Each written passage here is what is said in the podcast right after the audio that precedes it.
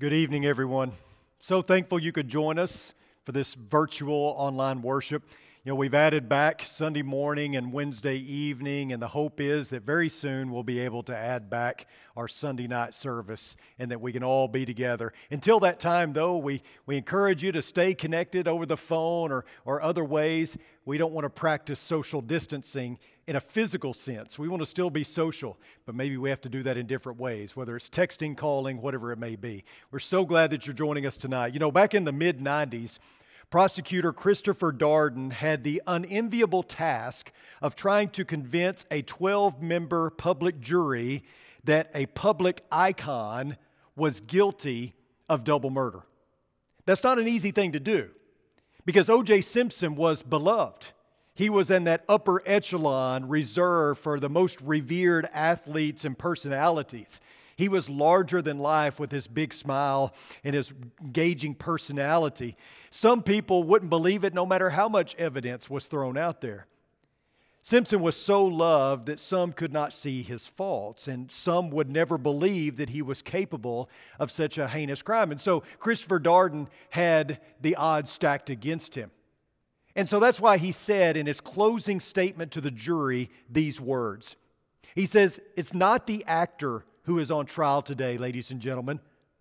It is not the public face, it is his other face. What a chilling statement, right? You think about that statement, that phrase, his other face. A face that was hidden from the general public, a face that, that Christopher Darden was trying to bring to light, the face that almost no one else sees. And I, I don't know about you, but that phrase hits home with me. I can relate to this having another face. Many times I've had people come up to me, and especially here at Oldham Lane after a church service, after a sermon, and say, Hey, Chris, that, that was great. Thank you so much. I appreciate you so much. And they say all these nice things about me. They send me these, these cards and have all these glowing accolades. And I think to myself, if you only knew me, if you really knew me, you wouldn't think that. I'm so tough on myself, and, and I have this other face, I feel like a face that I don't want to show to anybody else, a face that you know loses its temper one that can uh, maybe not be as patient as he should be with others, saying things that I shouldn't. There are things about me that I absolutely despise. And so I know about this other face. And all too often, I can relate to the words of Paul in Romans chapter 7, beginning of verse 15, where he writes, For I do not understand my own actions. For I do not do what I want, but I do the very thing I hate. Now, if I do what I do not want, I agree with the law that is good. So now it is no longer I who do it, but sin that dwells within me. For I know that nothing good dwells within me, that is the flesh. For I have the desire to do what is right, but not the ability to carry it out. For I do not do the good I want, but the evil I do not want is what I keep on doing. Now, if I do what I do not want, it is no longer I who do it, but sin that dwells within me many years ago, a London newspaper encouraged the public to write in their answer to the question, What is wrong with the world? And writer, philosopher, and theologian G.K. Chesterton wrote in with this simple response I am. Do you ever feel like you're your own worst enemy? Do you keep getting in your own way? Can you relate to the words of Paul that we just read? For I have the desire to do what is right, but not the ability to carry it out. You've heard the saying, keep your friends close, but your enemies closer. Sometimes our enemy is as close as it can get, feeling with our feelings getting under our skin, taking over our minds, and threatening to sabotage our spiritual livelihood. Many of us are, are kind of double agents, innocently disguised as someone who wishes the best for ourselves, but betrays our own self at every turn. And here's the thing about enemies an enemy is intolerant. By definition, an enemy wants to destroy, utterly destroy his opponent. Typically, there is a hatred for the other side. The enemy despises what, what you stand for. He may have a hatred for your beliefs. He most likely feels that you are a threat or that you have something that he wants. And my guess is that you have no problem coming up with certain things about you that you hate or that you dislike. In fact, you can do this at home sometime. You can think about the things that you don't like about yourself. It'll probably take you only about 10 seconds, then look into a reflective surface. And what do you see? You see you, right? So many times we are what we despise. But you can't exactly run from yourself. You can't exactly retreat from yourself. So, what can you do? Well, as a general rule, what you resist will persist. So, you recognize and accept what can be changed. You accept what it is about yourself that you dislike, and then you seek to do something about it. An enemy also promotes propaganda. Every warring nation needs a propaganda department. Every army needs a propaganda department. Using cruel and dehumanizing language helps us in the fight with our enemy. Also, the spread of propaganda persuades people to buy into the common enemy. So, what kind of language do you use on yourself? What, what kind of propaganda do you sell to yourself? What kind of hate speech do you speak about yourself? You say things like, Well, I, am such an idiot. I'm such a failure. I'm, I'm not good enough. All that sound familiar? How about letting the voice of God be the loudest in your life? How about letting Him define you? He's your ally, and that's the only way you can defeat the enemy is with your ally fighting with you.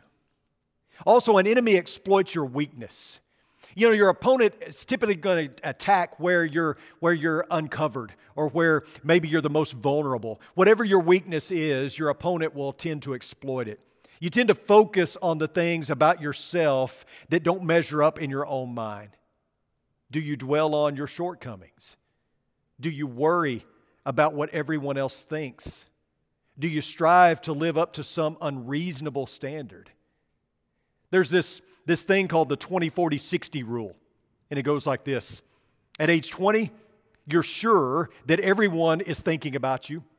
By the time you turn 40, you start to realize that people care less about you than you thought they did.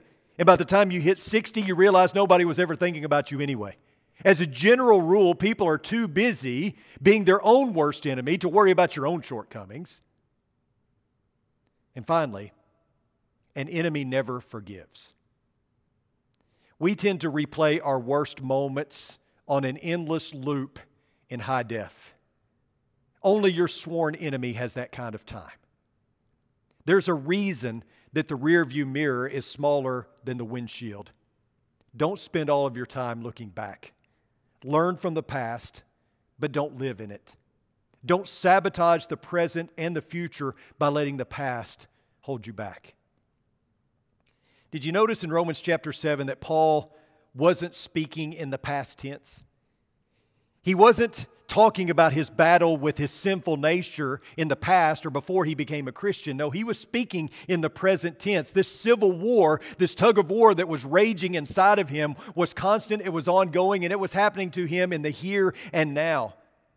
And we all know this. We all know about the struggle and dealing with this inward, inward civil war. And we know that once we become a Christian, Satan doesn't leave us alone. We know that there are still attacks. We know that there's still temptation. And there are still things that we have to deal with. And we know what we should be doing. Yet we find it difficult to do. To do what we know is extremely difficult. We know the wrong we should be avoiding. We know the opportunities that we have missed. And because of this, we feel guilt and shame, regret, hurt, disappointment, and it creates this vicious cycle, right? The more wrong I do, the less valuable I feel. And the less valuable I feel, the less reason I have to stop doing the wrong. And the more wrong I do, the more worthless I feel. And since, the, since I feel so worthless, it really doesn't matter what I do, so I just keep doing wrong. And over and over, we complete this cycle and we continue it, kind of like a little hamster running on a wheel. It may have seemed enjoyable at the beginning, but then it becomes work, it becomes exercise, and we can't get off of it. And what's the one piece of advice that so many people will give as to breaking the cycle? We just need to exercise some self control.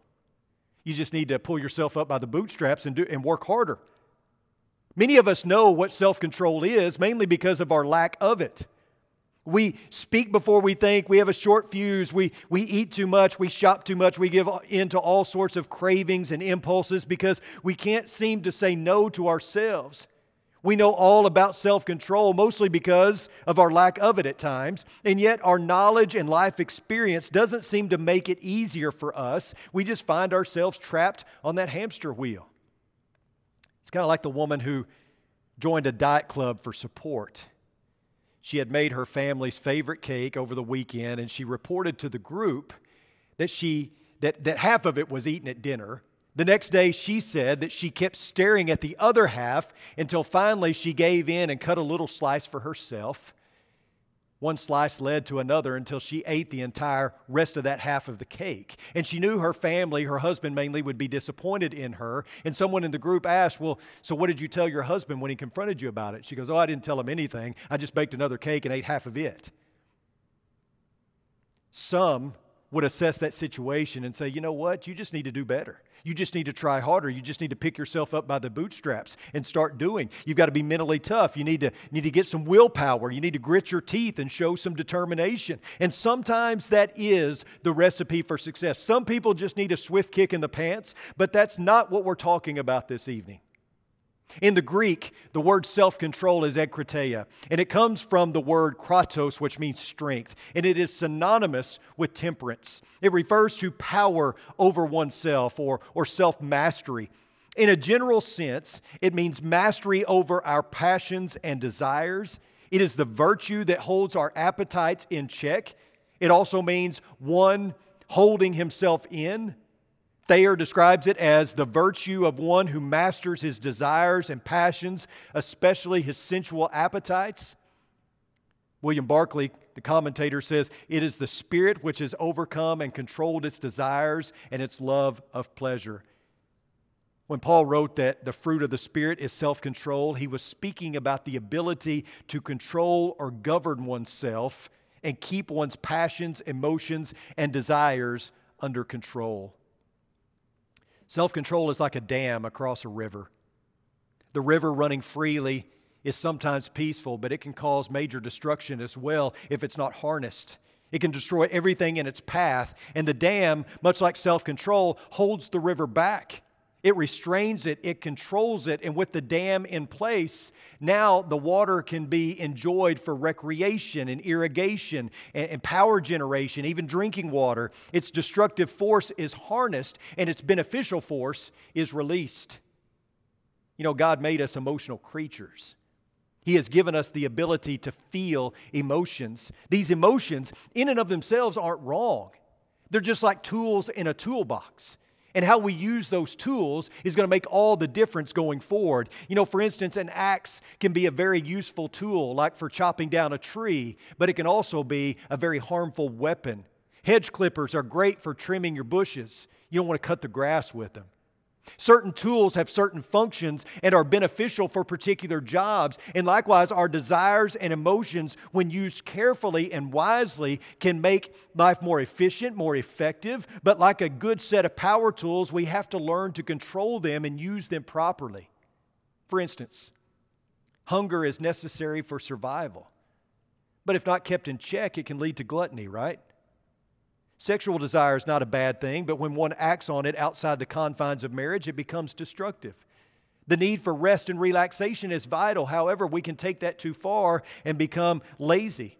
Fear is an emotion that can motivate us to seek safety when harm comes our way, but fear can also turn into a, a, a, something that is, that is unhealthy and paralyzes us and incapacitates us.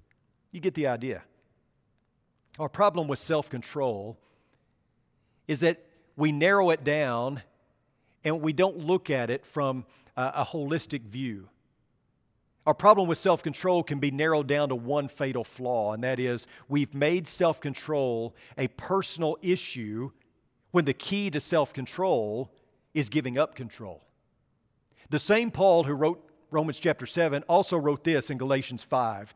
Starting in verse 16, it says, But I say, walk by the Spirit, and you will not gratify the desires of the flesh. For the desires of the flesh are against the Spirit, and the desires of the flesh are against the flesh, for those are opposed to each other to keep you from doing the things you want to do. But if you are led by the Spirit, you are not under the law. Now, the works of the flesh are evident sexual immorality, impurity, sensuality, idolatry, sorcery, enmity, strife, jealousy, fits of anger, rivalries, dissensions divisions, envy, drunkenness, orgies, and things like these. I warn you, as I warned you before, that those who do such things will not inherit the kingdom of God. But the fruit of the Spirit is love, joy, peace, patience, kindness, goodness, faithfulness, gentleness, and self control. Against such things there is no law. And those who belong to Christ, those who belong to Christ Jesus, have crucified the flesh with its passions and desires. If we live by the Spirit, let us also keep in step with the Spirit. Let us not become conceited, provoking one another, envying one another. So again, Paul describes this war between the flesh and the spirit, and it all boils down to this who is leading you? You know, the ancient philosopher Plato talked about the absurdity of self control when he asked, Isn't the phrase self mastery absurd? I mean, anyone who is his own master is also his own slave, and vice versa, since it is the same person who is the subject.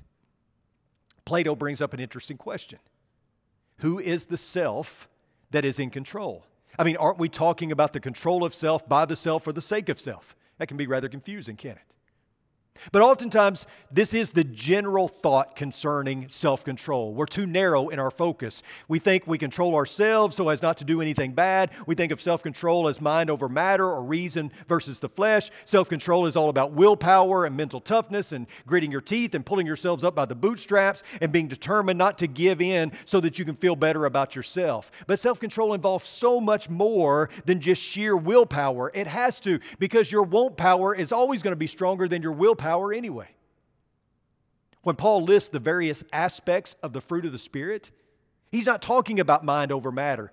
He's not talking about reason versus flesh. He's talking about controlling the self by letting God be in control of your life. He's speaking of what is produced when one is spirit filled and spirit led. Notice verse 16 again. He says, But I say, walk by the Spirit, and you will not gratify the desires of the flesh. Paul's talking about the Spirit of God taking control of our lives. Paul's not demanding us to be loving. He's not demanding that we be joyful or at peace or patient. He's not saying that in order to walk by the Spirit of God, you have to attain these attributes. No, what he's saying is live by the Spirit and you will experience these things in your life. This is what one who walks by the Spirit can expect to produce in their lives. It's not about fighting the flesh for the sake of personal gratification. It's, it's about letting God help us manage ourselves. Paul's not talking about personal accomplishment or personal achievement here. He's talking about what can be accomplished when you remove yourself from the driver's seat. Self control is not the result of just making up our minds that we're going to work harder and do better. It's not just about willpower. It's not just about exhibiting self control at certain times and in certain areas of your life. It's not about gritting your teeth or pulling yourselves up by the bootstraps. In fact, it's not about you at all. It's not about you. Self control is about giving up control. Self control is about God, Jesus, and the Holy Spirit, and it's about what is produced when the Spirit fills you and leads you. It's about strength under control. It's about cultivating something radically different than what the world around you is selling. Notice verses 25 and 26 again. If we live by the Spirit, let us also keep in step with the Spirit. Let us not become conceited, provoking one another, envying one another. Do you know what we naturally produce when we are in control of our own lives or when we try to take control, you know what's naturally produced? The things that Paul mentions. If we want to produce godly things, righteous things, then we must, we must allow ourselves to be filled. And you've heard me say this before, but I think it bears repeating. You cannot fill something unless it is empty first.